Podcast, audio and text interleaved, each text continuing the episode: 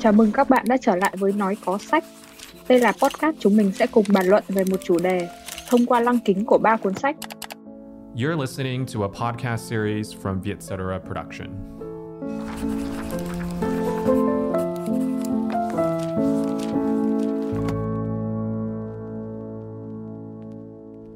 Hôm nay Thư đẹp nhỉ? Anh Trung cũng thế. Nếu bạn là fan của Mỹ Linh hoặc là Thu Minh, hẳn sẽ nhận ra mình và Thư vừa mới mô phỏng lại một trong những lời khen đã trở thành huyền thoại của hai diva khi hai chị có một lần biểu diễn chung. Thu Minh hôm nay rất là đẹp Mỹ Linh cũng thế Thực ra thì chúng mình chẳng có ý gì ngoài việc hoan nghênh cái sự huyền thoại của hai chị. Nhưng tụi mình vẫn muốn đặt ngược lại vấn đề, tại sao chúng ta lại khen mọi thứ đẹp, dù nhiều khi chúng chẳng đẹp mấy. Hôm nay trời đẹp, chiếc váy này đẹp thế. Một giọng ca đẹp, y như Mỹ Linh và Thu Minh vậy. Tại sao chúng ta lại vô thức khen đẹp? Và liệu đẹp có phải là một tính từ nhàm chán hay không? Rồi nó có cạn nghĩa và vô thưởng vô phạt hay không? Rồi thì nghệ thuật dưới góc nhìn cái đẹp đã được thay đổi như thế nào trong suốt dọc chiều dài của lịch sử? Hãy cùng chúng mình lắng nghe qua tập podcast lần này. Chào mừng các bạn đã trở lại với Nói Có Sách. Đây là podcast chúng mình sẽ cùng bàn luận về một chủ đề thông qua lăng kính của ba cuốn sách.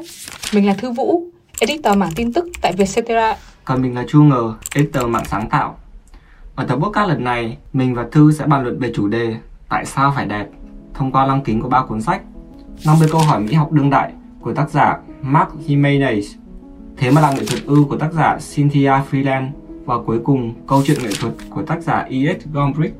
Cuốn sách đầu tiên mà chúng mình muốn chọn trong buổi thảo luận ngày hôm nay là 50 câu hỏi mỹ học đương đại của tác giả Mark Jimenez. Thì nghệ thuật đương đại thế giới ngoài kia đang có gì? Luôn luôn là một câu hỏi mà gây tò mò và phấn khích cho độc giả và cả những người quan tâm đến nghệ thuật. Đây là một trong những cuốn sách rất là ít ỏi về các xu hướng mỹ học đang diễn ra, đã được dịch sang tiếng Việt và nó đưa ra rất nhiều kiến thức về mỹ học và đủ khiến người đọc cảm thấy lôi cuốn. Trên thực tế thì đối tượng và mục đích của mỹ học chỉ đơn giản là những cái suy xét của con người về cái đẹp này, rồi sở thích hay là bản chất của nghệ thuật trong cái mối tương quan với đời sống. Và mình nghĩ là đừng bao giờ để hai cái tiếng mỹ học có vẻ là mỹ miều xa lạ đánh lừa, khiến chúng ta e ngại bởi vì là lý thuyết về cái đẹp về nghệ thuật thì đều bắt nguồn từ đời sống và nó gần gũi hơn là chúng ta tưởng. Các lý thuyết về mỹ học thì thoạt trông có vẻ là mô phạm và trừu tượng, nhưng mà cuối cùng thì chỉ đơn giản là gợi đến một cái việc mà chúng ta luôn chiêm nghiệm về những cái giá trị tinh thần nhân văn và khơi gợi một cái lòng trắc ẩn, bao dung, rồi tôn trọng và chấp nhận những cái sự khác biệt của nhau về quan điểm, về hệ giá trị và là khả năng để chúng ta nhận ra vẻ đẹp trong đời sống ngay từ ở những cái điều đơn sơ nhất và mình nghĩ là kể cả những cái điều dường như là tiêu cực thì cũng luôn có niềm tin phải thấy niềm tin để thấy rằng cuộc sống dù thế nào thì cũng đáng yêu và thú vị Đúng như là Thư chia sẻ thì cái việc nhận biết một cách khái quát nhất gương mặt của nghệ thuật đương đại cho ta hình dung việc hai người đang dắt tay nhau đi trong sương mù, lẩn lối trong vô định và tìm những cái quen lạ hay là chạm vào hơi lạnh của làn sương. Và nó cũng chỉ cho nhau thấy những cái mơ hồ chớp mắt Vậy việc tìm ra các cái lý thuyết nào để khả dĩ mà diễn giải được cái gương mặt nghệ thuật đó thì trong cái hành trình nhận thức và tiếp biến của mỹ học cũng như trăng thêm muôn vàn cái sợi dây tơ le lói trong màn xương đó. Nhưng mà ở đây thì Jimenez đã đưa người đọc một cái sợi dây cực kỳ mạch lạc lần theo xu hướng hình thành và phát triển của mỹ học. Theo lịch đại, từ nguồn gốc của mỹ học như một nhánh tách học triết học và phát triển thành môn triết học về nghệ thuật, người đọc có thể thấy được cái lượng kiến thức đã được nén chặt khởi đầu từ thế kỷ 18 khi Alexander Gottlieb bắt đầu định nghĩa về mỹ học, tách mỹ học khỏi triết học nói chung, như là khoa học về cách chi dắt và biểu lộ cảm tính. Cho đến các cái hiện tượng nghệ thuật gần đây chưa được định danh thành các lý thuyết rõ ràng, như là triển lãm Cola của Wim DeVos năm 2004 hay là Body one của Von Hazens và mình thấy một điều đấy là trong cái cách nhìn lịch đại mỹ học thì nó như một cái sự tiếp nối khôn cùng của sự phá cách và thách đố với người thưởng ngoạn cũng như các nhà triết học mỹ học. Thì ở đây tác giả đã dẫn người đọc khám phá dần những cái quan niệm của các thực hành nghệ thuật đã trở thành các điển phạm của nghệ thuật tiên phong. Nói đến đây thì mình nhớ đến một cái ý mà khi bàn về cái đẹp ấy, thì Socrates có nói một tư tưởng ngắn gọn đấy là cần phải xây dựng được một cái khái niệm hay là ý niệm về cái đẹp và một cái đẹp được coi là lý tưởng. Ông thì nói như vậy nhưng mà có thể nói rằng là cái câu đấy đấy gói gọn toàn bộ cái mỹ học phương tây trong cả quá trình, quá khứ và tương lai. Và nó bao hàm tất cả những cái tiến trình phát triển mỹ học của loài người. Còn mà khi bàn về nghệ thuật, plato lại nói rằng cái gì đúng thì là đẹp. Khi mà nghiên cứu về cái nền nghệ thuật của ai cập cổ đại, thì ông cho rằng các kiệt tác trong cái đền thờ ai cập mặc dù được sáng tạo ra từ hàng nghìn năm trước, nhưng mà khi xem thì ta vẫn thấy rất là sinh động, rất đúng với hiện tại tức là nó không có cái sự sai sót nào cả À, vừa rồi thì Thư nhắc đến Plato thì khiến anh cũng nhớ ra một cái câu chuyện mà khi anh đọc về cái câu chuyện của ông ấy. Đấy là ngay từ thời khi ông ấy còn sống, người ta đã nhận thức rằng khoa học là một trong những nhân tố quan trọng của sáng tạo nghệ thuật. Tức là người ta thấy sự gần gũi trực tiếp giữa cái đẹp và chân lý. Theo họ chẳng có gì đẹp hơn là cái thật cả, chỉ có cái thật là đáng yêu. Tính xác thực là một phẩm chất của nghệ thuật và khoa học. Không chỉ những nghệ sĩ thời cổ đại mới nói như vậy mà các nghệ sĩ của nhiều trường phái nghệ thuật ở các thời đại sau đều đồng tình với quan điểm ấy. Ví dụ như là các nghệ sĩ của thời cổ điển, của thời phục hưng, của chủ nghĩa hiện thực, chủ nghĩa tự nhiên hay là chủ nghĩa lãng mạn. Chỉ có một số trường phái hiện đại sau này mới nói khác đi. Tuy vậy, dù ẩn ngầm hay vô thức, các nghệ sĩ đều thừa nhận rằng một số lớn kiến thức khoa học vẫn có ý nghĩa hàng đầu trong công việc sáng tạo nghệ thuật hay là cái đẹp. Ờ, đúng rồi anh bởi vì là khi mà em đọc cái cuốn này á thì em nhận ra là đối với cái đẹp thì mình nghĩ là ai cũng sẽ sinh ra một cái gọi là mỹ cảm. Nhưng mà nó chưa đủ, bởi vì là chúng ta còn vừa phải cảm và vừa phải phán đoán nữa. Nhiều khi em nghĩ rằng là mình dễ bị lẫn lộn giữa cái sự đẹp và sự cảm động, bởi vì nó đến trực diện với cảm xúc của mình, làm cho cái phần lý trí nó gần như là bị mờ đi và nó không được can thiệp đến. Trên thực tế thì em nghĩ không phải như thế, bởi vì là tác giả cho rằng là mỹ cảm chân chính ấy, bao giờ cũng phải thỏa hiệp với lý trí thì mới được gọi là một mỹ cảm hoàn chỉnh mà nếu mà chỉ mà cảm động với cái phần tình thôi thì chưa phải là mỹ cảm. Bởi vì mỹ cảm dù mãnh liệt đến đâu vẫn phải có vẻ bình tĩnh, trang nghiêm, hợp với lẽ phải. Nên là khi mà xét về cái phán đoán của mỹ thuật ta đoán định cái này là cái đẹp, cái kia là cái xấu, thì phải có bằng chứng hẳn hoi. Ví dụ như là mình đi một triển lãm chẳng hạn, mình ngắm một cái bức tranh hay là mình ngắm một cái phong cảnh thấy nó đẹp, thì mình phải biết là nó đẹp ở đâu, đẹp về cảm xúc hay là đẹp về hình thức, nội dung em nhớ có một cái câu nói mà nhiều nhà phê bình nghệ thuật hay nói với nhau rằng là nghệ thuật cổ đại thì đi theo tiếng nói của Chúa, còn nghệ thuật hiện đại thì đi theo tiếng nói của con người. Thì cái tiếng nói của Chúa ở đây ấy, mình có thể hiểu là cái sự hoàn hảo, còn tiếng nói của con người thì lại là cảm xúc. Như vậy thì là anh có thể thấy là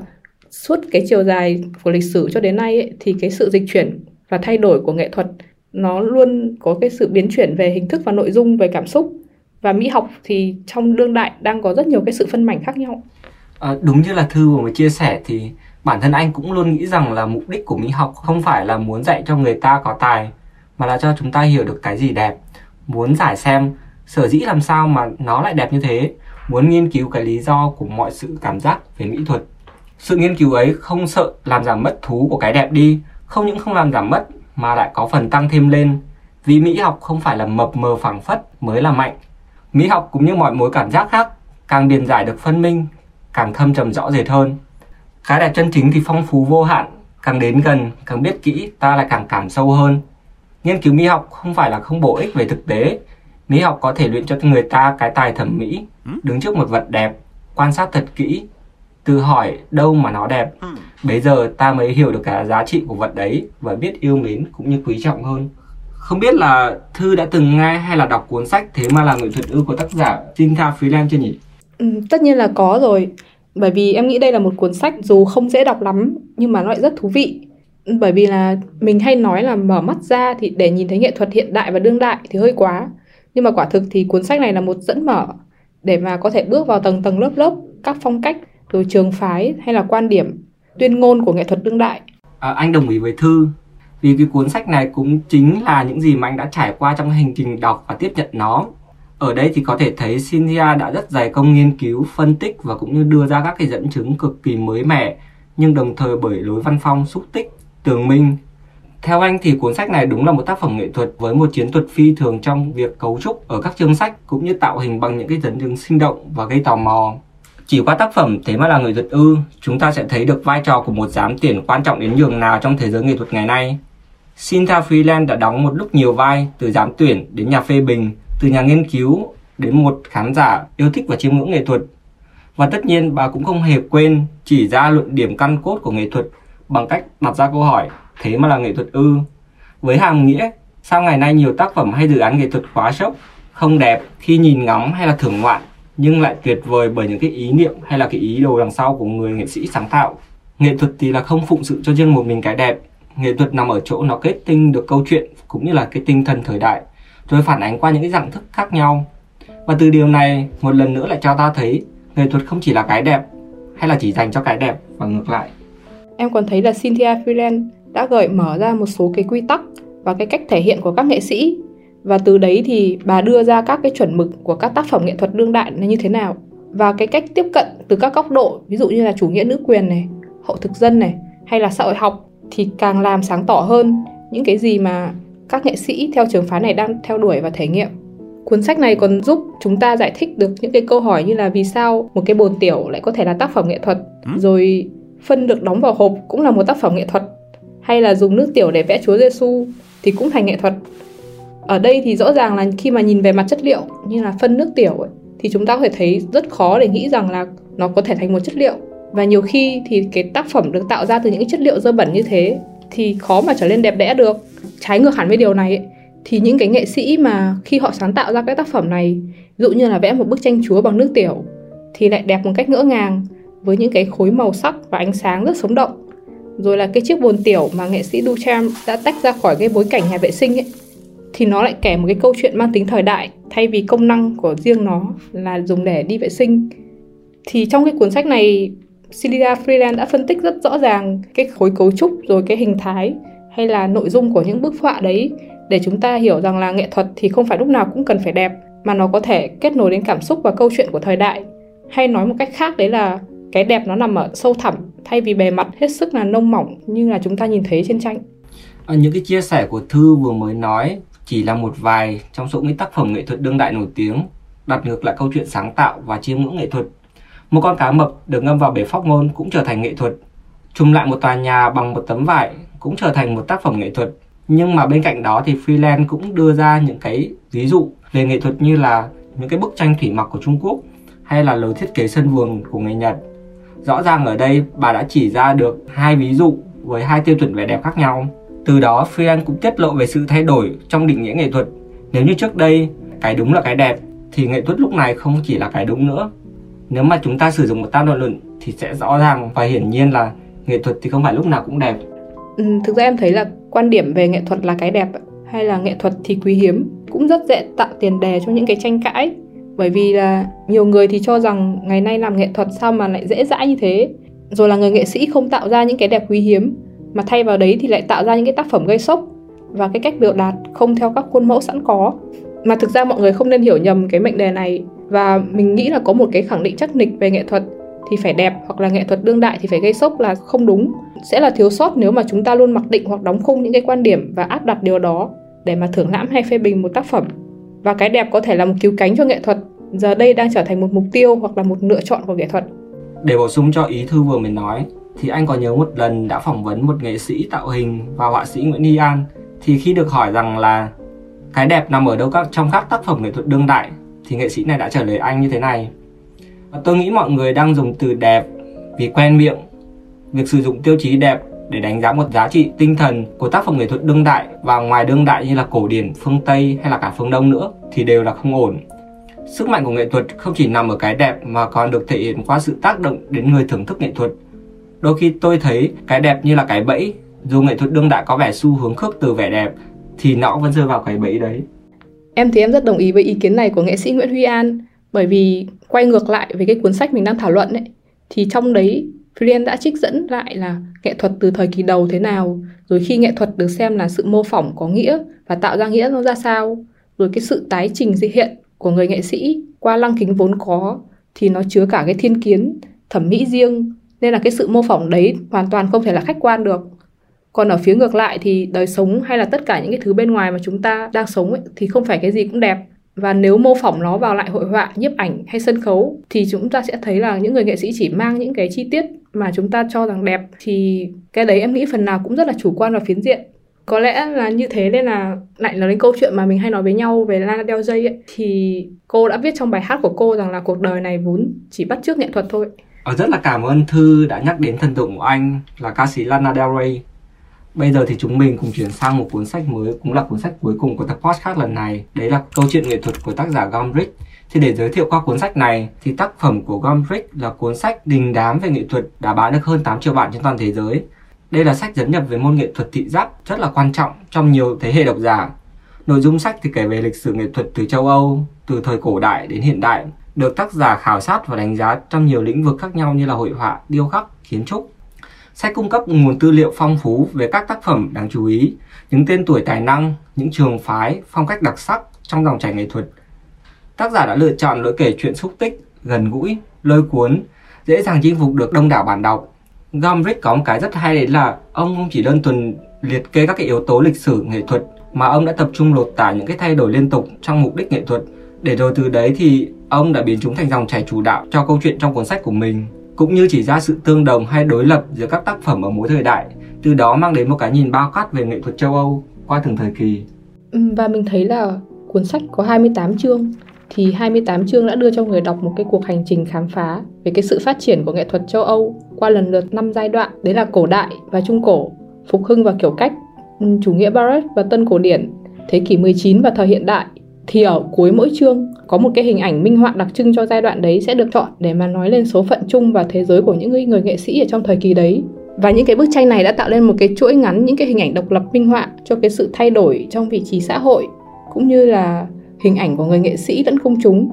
và nó mang đến một cái bức tranh kiên cố về bối cảnh thế giới vào cái thời điểm mà nghệ thuật của quá khứ trỗi dậy và mình nghĩ là khi mà lựa chọn khảo sát nghệ thuật từ góc nhìn của lịch sử thì Gombrich luôn luôn mong muốn giúp độc giả hiểu được cái ý đồ nghệ thuật mà các bậc thầy luôn muốn nhắm tới. Bởi vì là mỗi cái thế hệ nghệ sĩ, dù là ở mức độ nào đấy, đều đang thực hiện một cái cuộc cách mạng chống lại các tiêu chuẩn mà các bậc tiền bối đã đặt ra. Và mỗi tác phẩm nghệ thuật thì đều cuốn hút người đương thời không chỉ bằng những cái điều đã và đang sẵn có hay đã và đang đạt được, mà còn bằng cả những cái điều mà nó chưa chạm tới nữa. Hơn nữa thì cái ham muốn trở nên khác biệt có thể không phải là ham muốn tột bậc nhất ở một người nghệ sĩ mà mình nghĩ nó khác biệt ở chỗ là cái thái độ trân trọng sự khác biệt trong ý đồ của các nghệ sĩ thì sẽ giúp chúng ta tiếp cận được với nghệ thuật quá khứ một cách dễ dàng nhất. À, trái ngược với thư thì thư sẽ chú ý ở những cái tác phẩm ở cuối mỗi chương. Đấy cũng là cái lời cáo chung cho những cái nghệ sĩ ở cái thời kỳ hay là thời đại đấy. Mình thì mình ấn tượng với phần mở đầu của cuốn sách. À, với một câu nói đã trở nên nổi tiếng của Gombrich là như thế này. Không có thứ gọi là nghệ thuật chỉ tồn tại những nghệ sĩ người nghệ sĩ chân chính thì mình nghĩ phải luôn song hành với sáng tạo và làm mới chính mình lao động tử tế, khi lao động tử tế, họ sẽ làm ra các cái tác phẩm có giá trị thẩm mỹ cao và tự khắc các cái tác phẩm ấy sẽ phát tiết ra tất cả những giá trị như là giáo dục này, đạo đức này, thậm chí là văn hóa và xã hội. Mình nghĩ thước đo khách quan nhất cho một tác phẩm nghệ thuật lại là thời gian. Điều này cũng được Gombrich đề cập đến tác phẩm của mình. Khan là kết luận một tác phẩm hay là tác giả tốt hay tệ chỉ sau một lần tiếp xúc. Hãy cho nó thêm thời gian để mặc nó tự trả lời. Một ngày, một tháng hoặc thậm chí là cả một thập kỷ hay là một thế kỷ.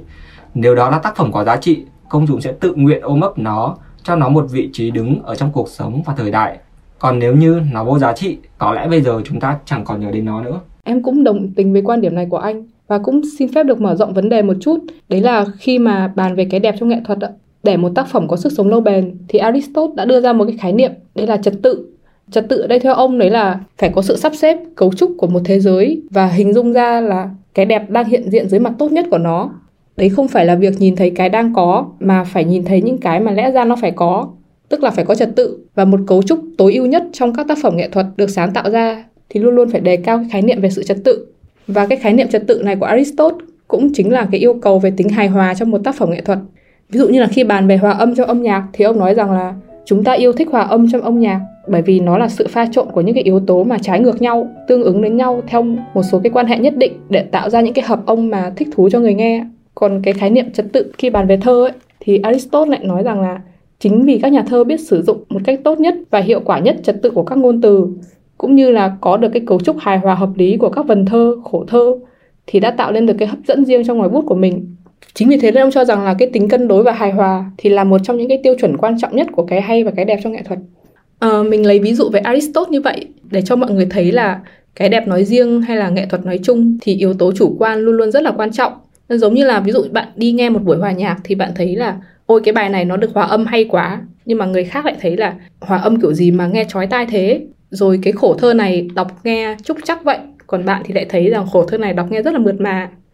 thì tất cả những cái ý kiến trái chiều đấy nó lại phụ thuộc hoàn toàn vào sở thích hay là còn gọi là gu của mỗi người. Ờ, nói đến đây thì mình nhớ là Can đã từng đùa một câu rất là dí dỏm về tính chất chủ quan khi mà phán xét về cái đẹp. Đại ý của ông thì là vẻ đẹp của người phụ nữ không nằm ở đôi má ửng hồng như trái đào mà là ở trong đôi mắt của kẻ si tình. Thư vừa mới nhắc đến Can và nhắc đến một câu cực kỳ cliché đấy là vẻ đẹp của người phụ nữ không phải là nằm ở đôi má hồng mà ở trái tim của kẻ si tình. Thì nhắc đến Can lại khiến anh nhớ đến một điều quan trọng hơn được ông đề cập, đó là tính chủ quan của số đông, hay còn gọi là tính khách quan của cái chủ quan. Càng nhiều người có chung một cảm nhận về một đối tượng nào đó là đẹp, thì cái đẹp đó chắc chắn sẽ trở thành chân lý. Điều này rất cần cho kết luận của các cuộc thi hoa hậu hay là sắc đẹp nói riêng và nghệ thuật nói chung. Đi hơi sang một chút thì khi quay lại với cuốn sách của Gombrich sẽ thấy là ông đã cho rằng công chúng có thể quyết định vấn đề bằng sự thờ ơ hay là hứng khởi, bằng thành kiến hay là hiểu biết của riêng mình. Công chúng phải giữ cho sợi dây truyền thống không bị đứt đoạn để những cái nghệ sĩ khác cũng có cơ hội được góp tài năng vào cái chuỗi ngọc trai quý giá đó. Bởi vì theo Gombrich thì ngay từ đầu đã nhấn mạnh quan điểm về sự tôn trọng tính đa dạng của văn hóa, rằng định nghĩa về nghệ thuật luôn thay đổi theo cách văn hóa khác nhau Do đó thì là độc giả cũng không nên mang nặng cái đầu óc định kiến trước khi bước vào tìm hiểu nghệ thuật hay nói đúng hơn thì là trước khi bắt đầu đọc cuốn sách này. Không chỉ tôn trọng tính đa dạng văn hóa đâu, mà Gombrich còn muốn lưu ý cái vai trò cá nhân của người nghệ sĩ và tác phẩm của họ, bởi vì nó ngày càng quan trọng hơn bao giờ hết. Rõ ràng là truyền thống hay lịch sử thì đều cần có và được xây dựng nên bởi những cái nhân vật lịch sử, lỗi lạc và cụ thể khác. Như chính Gombrich từng nói là, Tôi tin rằng người ta nên học hỏi để có một sự tôn kính với những thành tích lớn lao của những con người vĩ đại. Nói như thế là bởi vì ông luôn đặt các tác phẩm vào góc nhìn lịch sử để độc giả hiểu rõ ý đồ nghệ thuật của các nghệ sĩ tại mỗi thời điểm khác nhau, mỗi thời kỳ khác nhau. Nhất là tại những cái mốc thời gian mà có tính bước ngoặt và cách mạng. Cũng trong cuốn sách ấy, thì mình nhớ ông có nói rằng là nếu mà người Ai Cập vẽ những gì họ biết, người Hy Lạp vẽ những cái họ thấy, thì nghệ sĩ Trung Cổ vẽ đều mình cảm nhận nên là với cái châm ngôn này ấy, thì ông cho rằng là ngày tháng cũng chính là những cái dấu mốc để tấm thảm lịch sử được treo lên đấy khi mà chúng ta bàn về cái đẹp hay là bàn về nghệ thuật thì hãy luôn cố gắng gắn nó vào với một cái tiến trình lịch sử và một dấu mốc lịch sử cụ thể để có thể thấy được rằng là nghệ thuật thì luôn luôn có bối cảnh, có tác động, có những yếu tố khác nhau và hiểu được trọn vẹn cái đẹp đấy và cho tới cuối hành trình, tức là chương 27 của cuốn sách, thì Convict đã tổng kết rằng là cố gắng để lại lịch sử nghệ thuật như một câu chuyện về sự đan xen và thay đổi liên tục của các truyền thống. Trong đó mỗi tác phẩm đều phải dựa vào quá khứ và cùng lúc đấy thì phải hướng tới tương lai nữa. Vừa rồi, mình và Thư đã cùng nhau bàn luận về cái đẹp thông qua ba cuốn sách. Thì để tóm lại, đời sống thẩm mỹ tuy rất là phong phú đa dạng, nhưng chủ yếu lại xoay quanh cái đẹp. Cái đẹp là cái phổ biến, nó có mặt ở khắp nơi, trong tự nhiên, trong xã hội và kể cả trong nghệ thuật.